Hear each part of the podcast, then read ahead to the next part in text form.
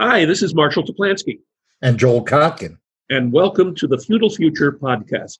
If you're listening, it means you're interested in creating a better future, one that values diverse discussion and preserves opportunity for the middle and working classes.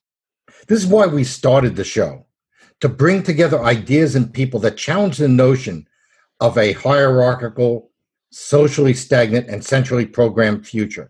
Maybe you've experienced the rising costs of home ownership, diminishing job prospects, or the burden of overregulation and increasingly censorship. This is happening in cities everywhere, and we recognize the need for new action. For this reason, we created the Beyond Feudalism Facebook group, a place for you to connect and share resources with like-minded people. Here you'll be able to ask questions, network, and share your own stories and ideas on how we can bring opportunity and common sense back into our civil discourse and governance. Consider this a hub for all things feudal, where we'll be sharing insights from our recent Beyond Feudalism report with Chapman University, clips and highlights from the podcast, and links to related content on topics such as housing, education, energy, transportation, and entrepreneurship. Much of our focus has been so far on California, but we expect to see this work and apply this work to conditions around the world. Well, as you can probably tell, we're not too excited about the path we're currently on as a society, but we are hopeful for what's possible. And if we can better understand what's happening and build momentum to overcome the trends, so much the better. So we encourage you to join the Facebook group via the link below to get involved and keep up-to-date information on all new developments. And for more information, my new book, The Coming of Neo-Feudalism, outlines everything that's happening and where we need to change. The link to that is also in the show description. So thank you very much for tuning in, and we hope you enjoy the show.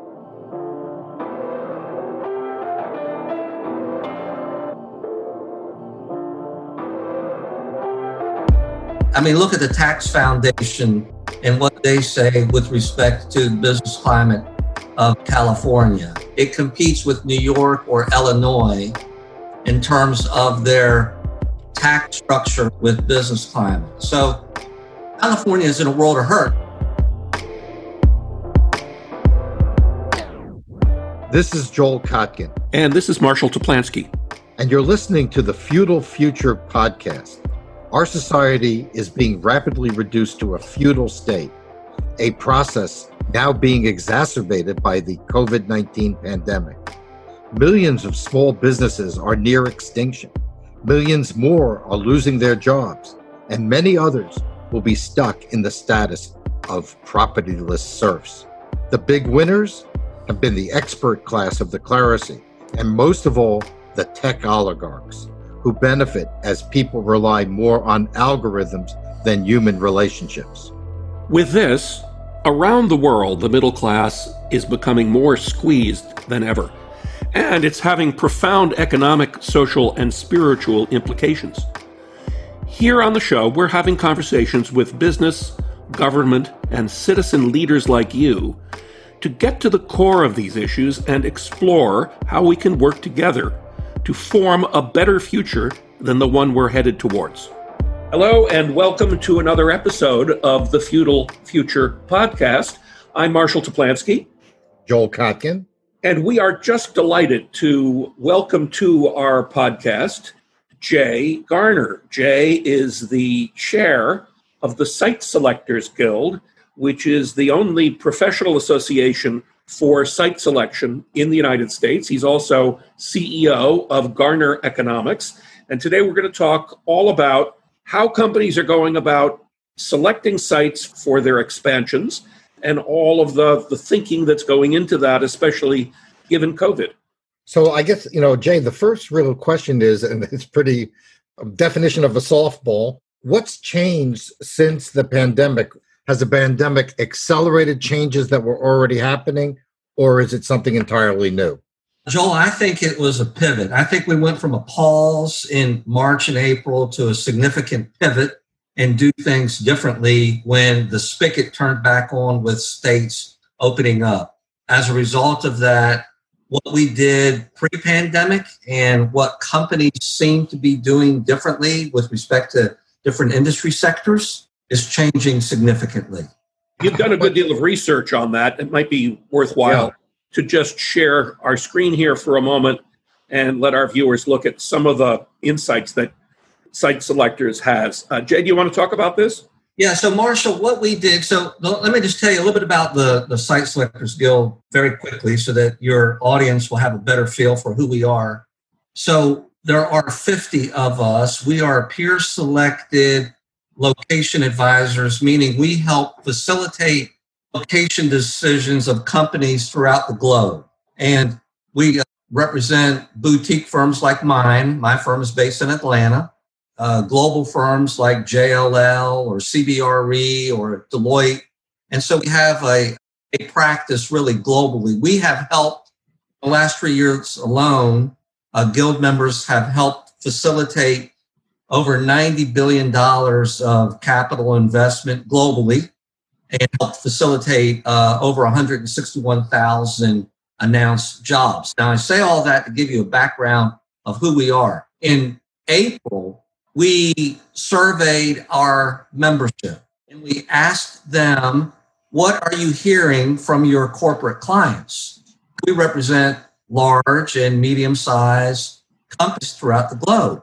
And basically what we were hearing is that they were putting a pause or canceling projects.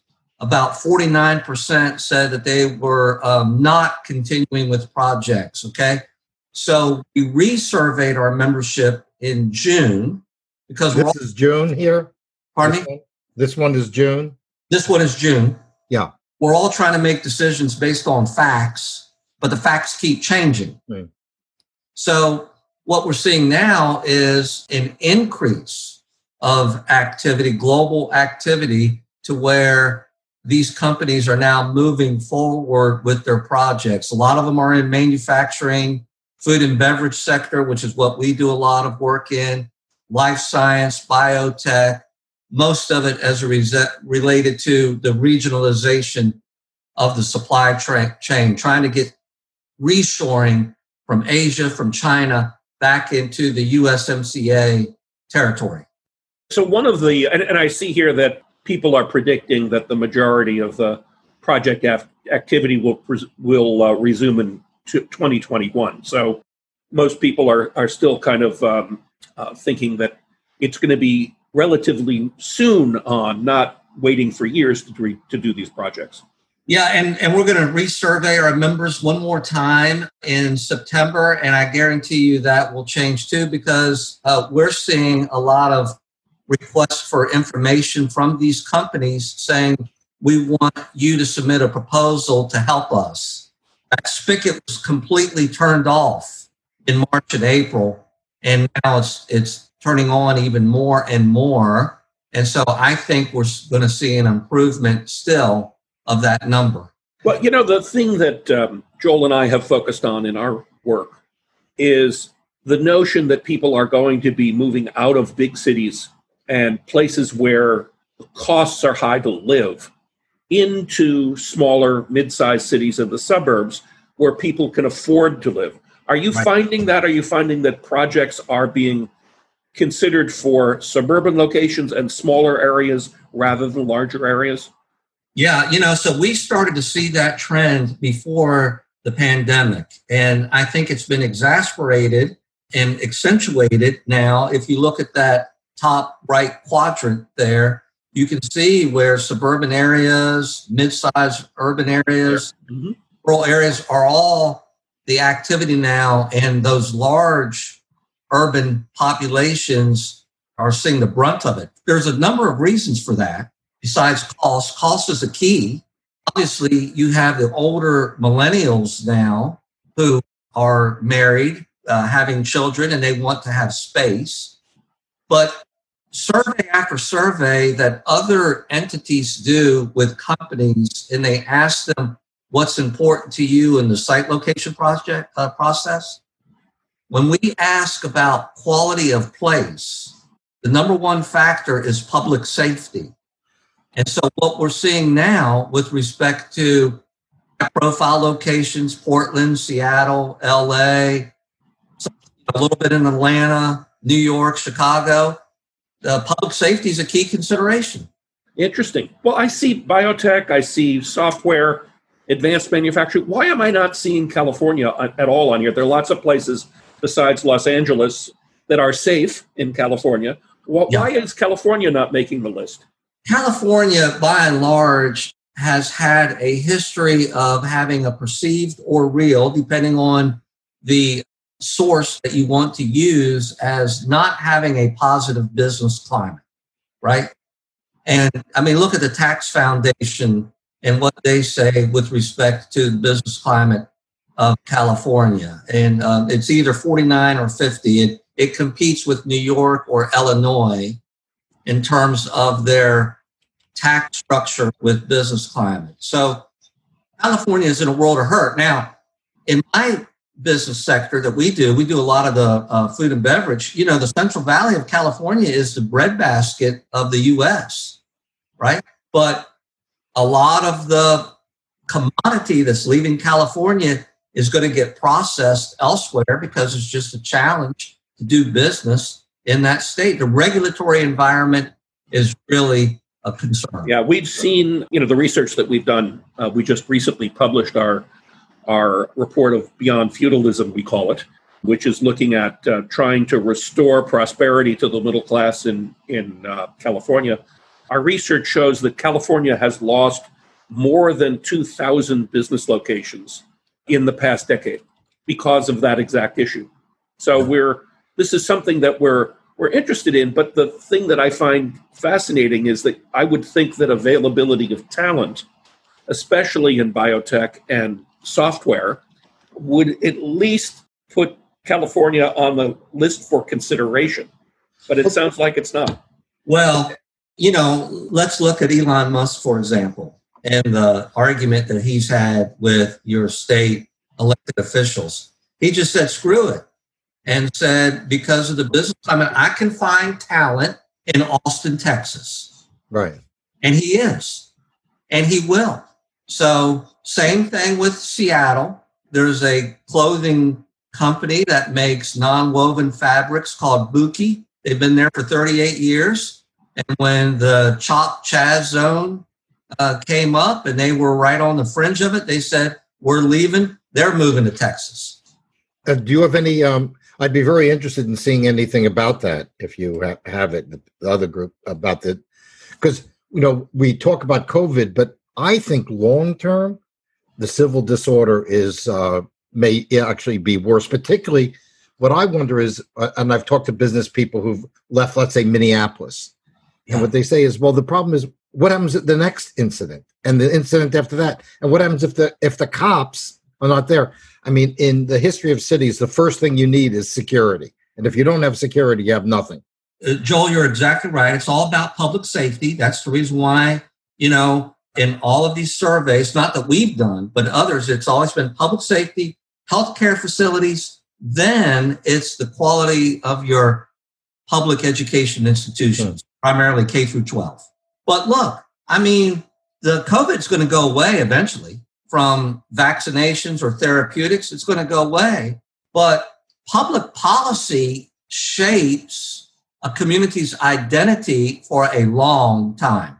So do you think that Seattle and Portland, because these were cities that gained people from California because of costs, have they squandered their opportunity now? I think, you know, I was talking to a company the other day and we're trying to win a project on a major type of industry sector that I can't really talk about because of a non-disclosure, but they want to look west of the Mississippi.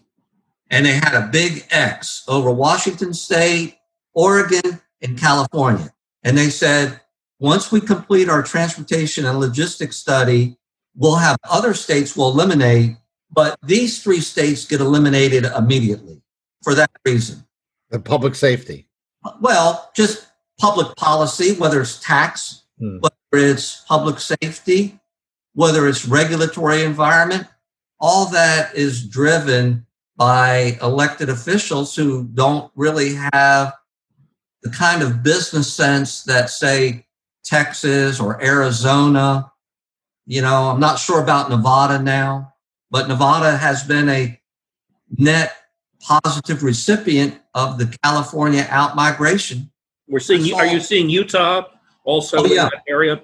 I just pulled some data from BLS, and Utah on the percentage. Utah is number one in net job growth, highest percentage job growth year over year. So Utah, Nevada, Washington State, which is questionable now, Idaho, Texas, and then Florida, Arizona. Yeah, we did some work looking at that BLS number, and in the last decade, if you take 2008 to 2018 data, and you look at it from a perspective of high-paying jobs, Salt Lake City area had the highest increase in the country, up 708%. Wow! Over the course of a decade, where it was up 30%-ish in California, in the LA area. So, Jay, so we hear you. To what degree is housing cost an issue? Well, obviously, when you get out of California, my sister lives in San Carlos, you know, which is a high housing cost area, obviously. So housing cost is a key consideration for everyone but the big tech oligarchs that are just wealthy for doing anything at that company, you know? Right. They can buy their way into anything. Sure. But this actually is my question was, which is, this has been happening in energy using industries for quite a long time. Are you seeing a change in things like biotech? And because, you know, Marshall and I are sitting there saying, what the hell is California going to do? You know, we've lost the hospitality industry, which was very big here in Southern California, particularly. Are you seeing that even these very high end industries, which California has historically dominated, is there a change in that as well? It's starting to change, Joel. It's starting to change because the talent realizes they can go elsewhere and have a better quality of life. I saw a hilarious billboard in the media last week that somebody erected in Texas. And it said, and it was right around the time of the Tesla announcement. And it said, "Welcome to Texas. Vote Republican. Remember what brought you here." So basically, we're saying we don't want another California. So are you seeing any signs at all, even like rearguard actions of parts of California starting to wake up to this? Are you starting to see people like, for instance, you know, in places like Orange County, which is much more conservative than the rest of the coastal areas, are they coming in and saying, "Hey, wait a minute here. We want to buck that trend"? That's a great question. I don't know. Orange County, portions of San Diego are clearly an anomaly, the rest of the state. But because of that, they are also a minority. So does it really matter? Right. So they can't really affect state policy in a reasonable way. They sure can. Yeah. No.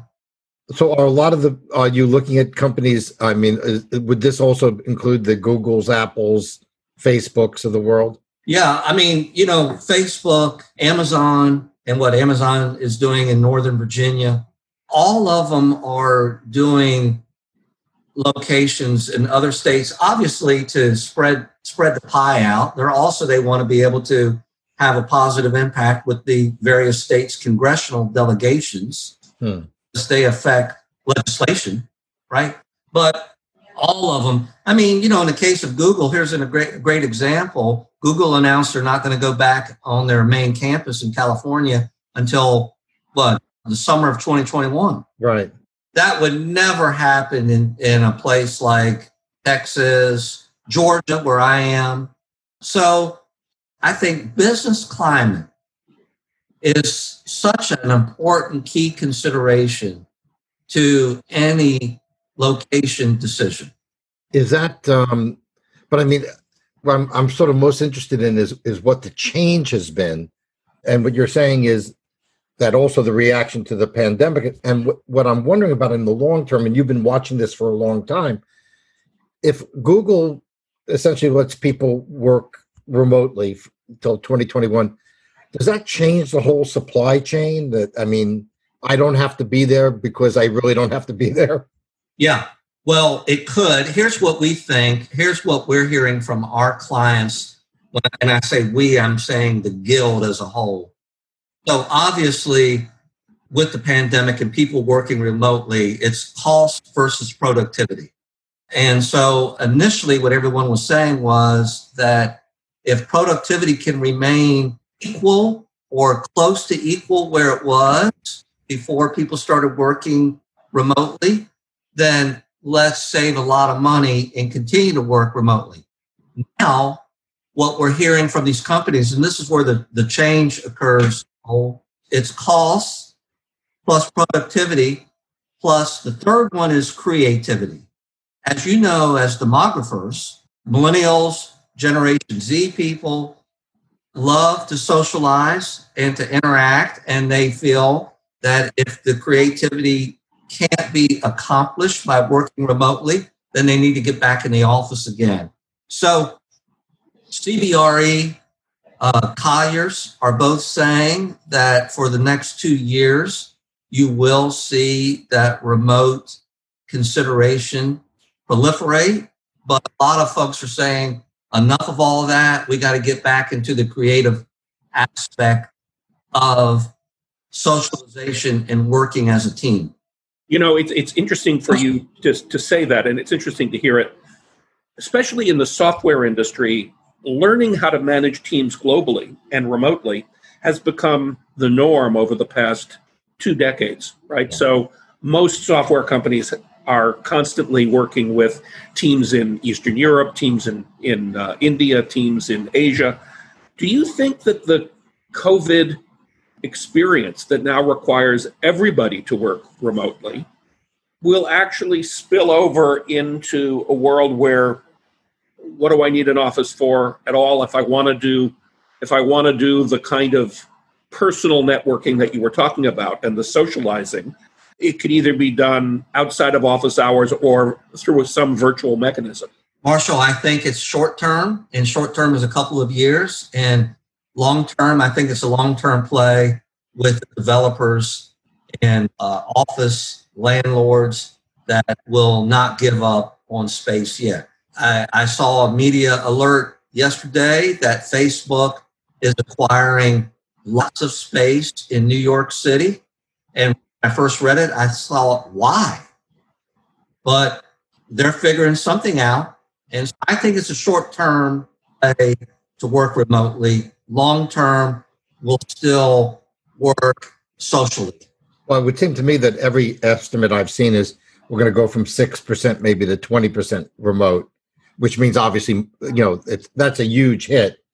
And I mean, isn't there also going to be the effect of the fact that if you have socially distanced office space, I could see where you could do a 1 or 2 story suburban building where it's cheaper and you can make the space, as opposed to I don't see the future of 60 story high rises unless you get rid of social distancing.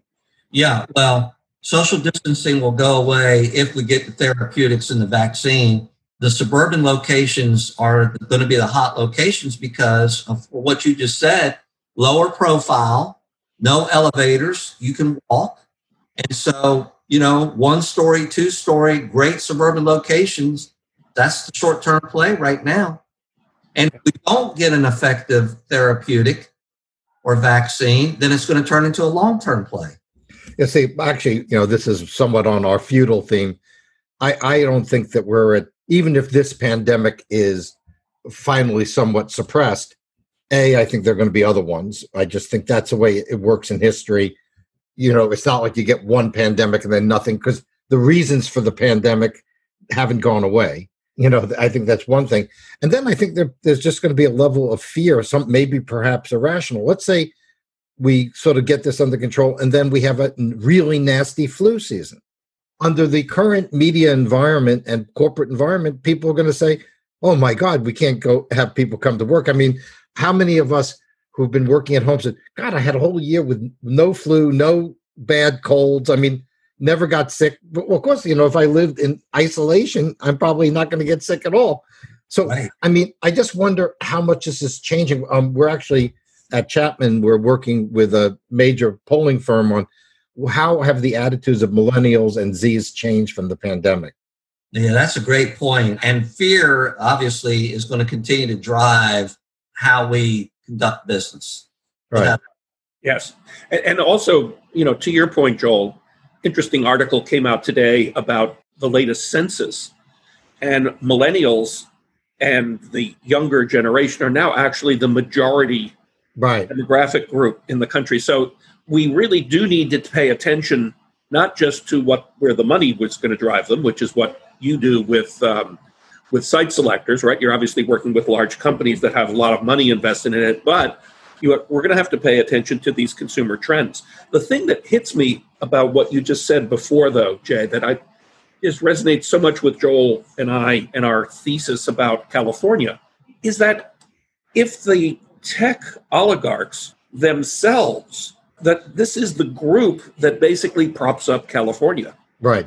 It is the group that has funded progressive politics in California that has led to these policies.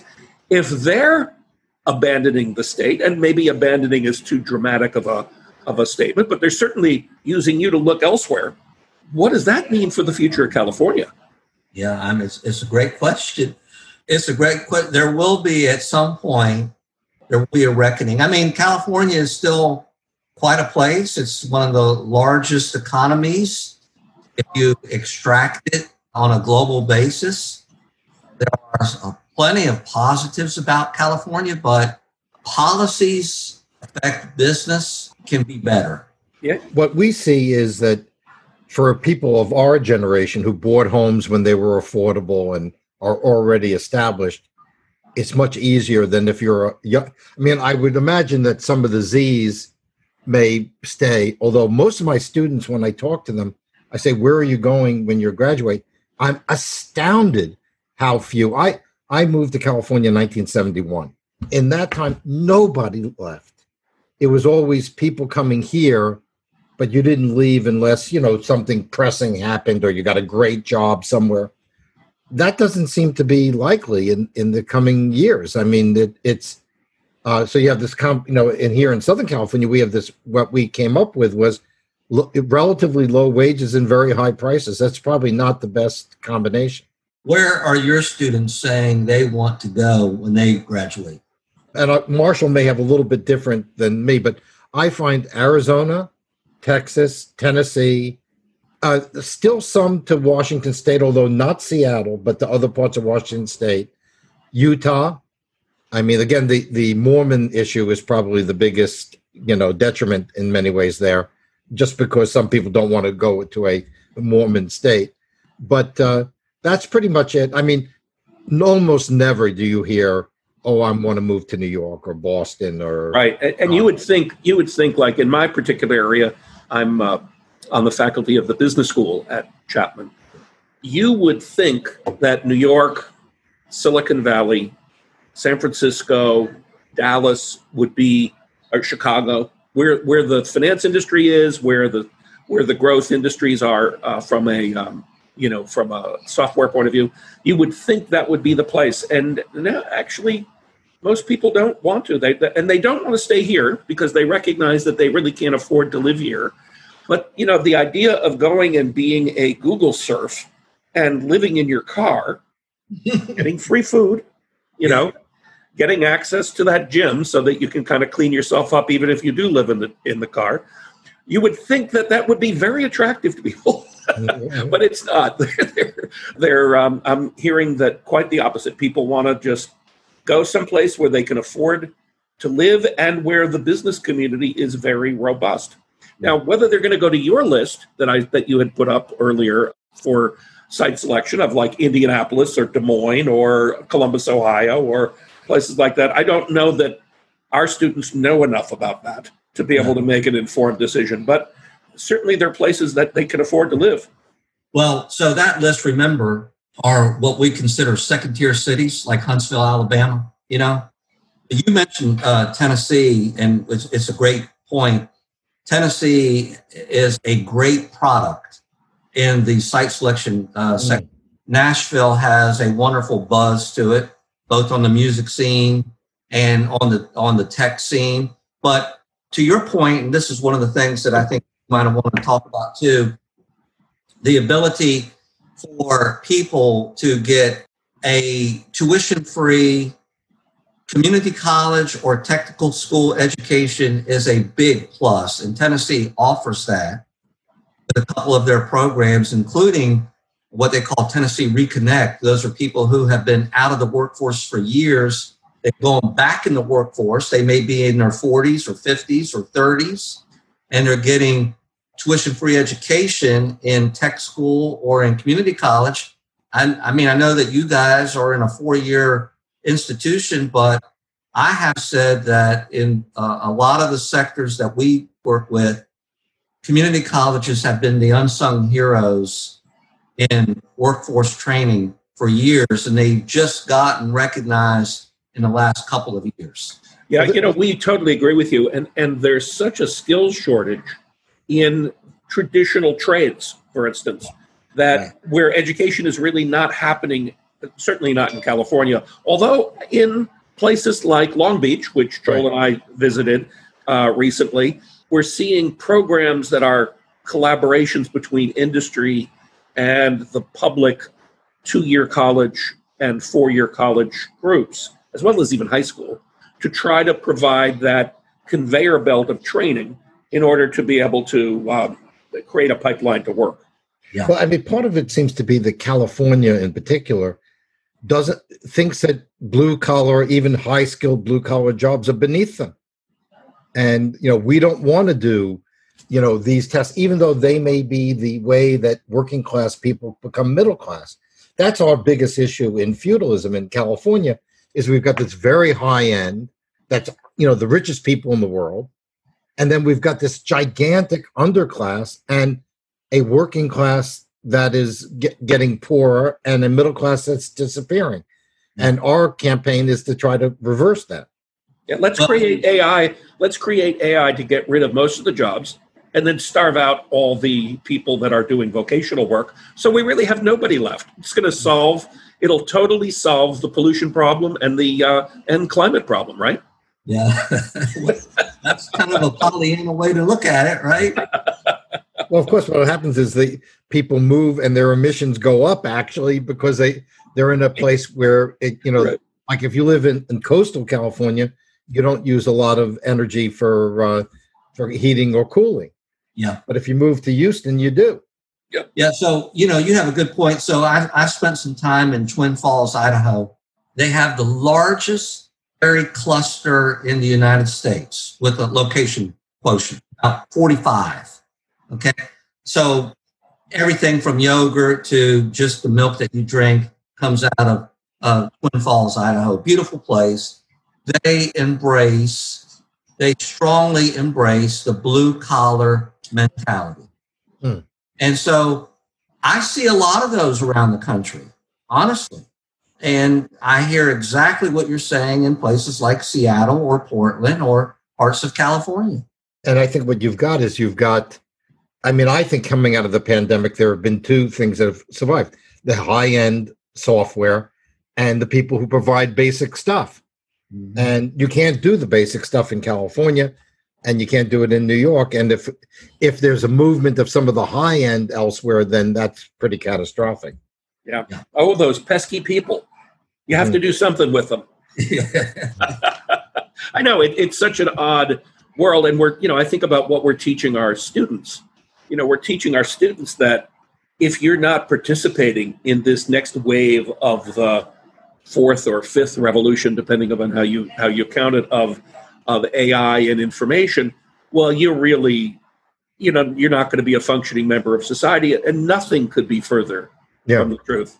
Well, Jay, it has been such a pleasure getting your perspective and hearing what is really going on in the minds of corporations in terms of their locations. I just want to thank you very much for sharing that with us. It's my pleasure. One thing I should probably say so I don't get in trouble. So that infographic that you had up there was representative of the guild, but the comments that I shared and my opinions were mostly my opinions, not necessarily the guild. Right. So I have to do a disclaimer. You're covered. Okay. You're covered. Consider yourself covered. Okay. And thank you again for joining us at the Feudal Future podcast. It's my pleasure. Thank you all for having me. Okay. Take care.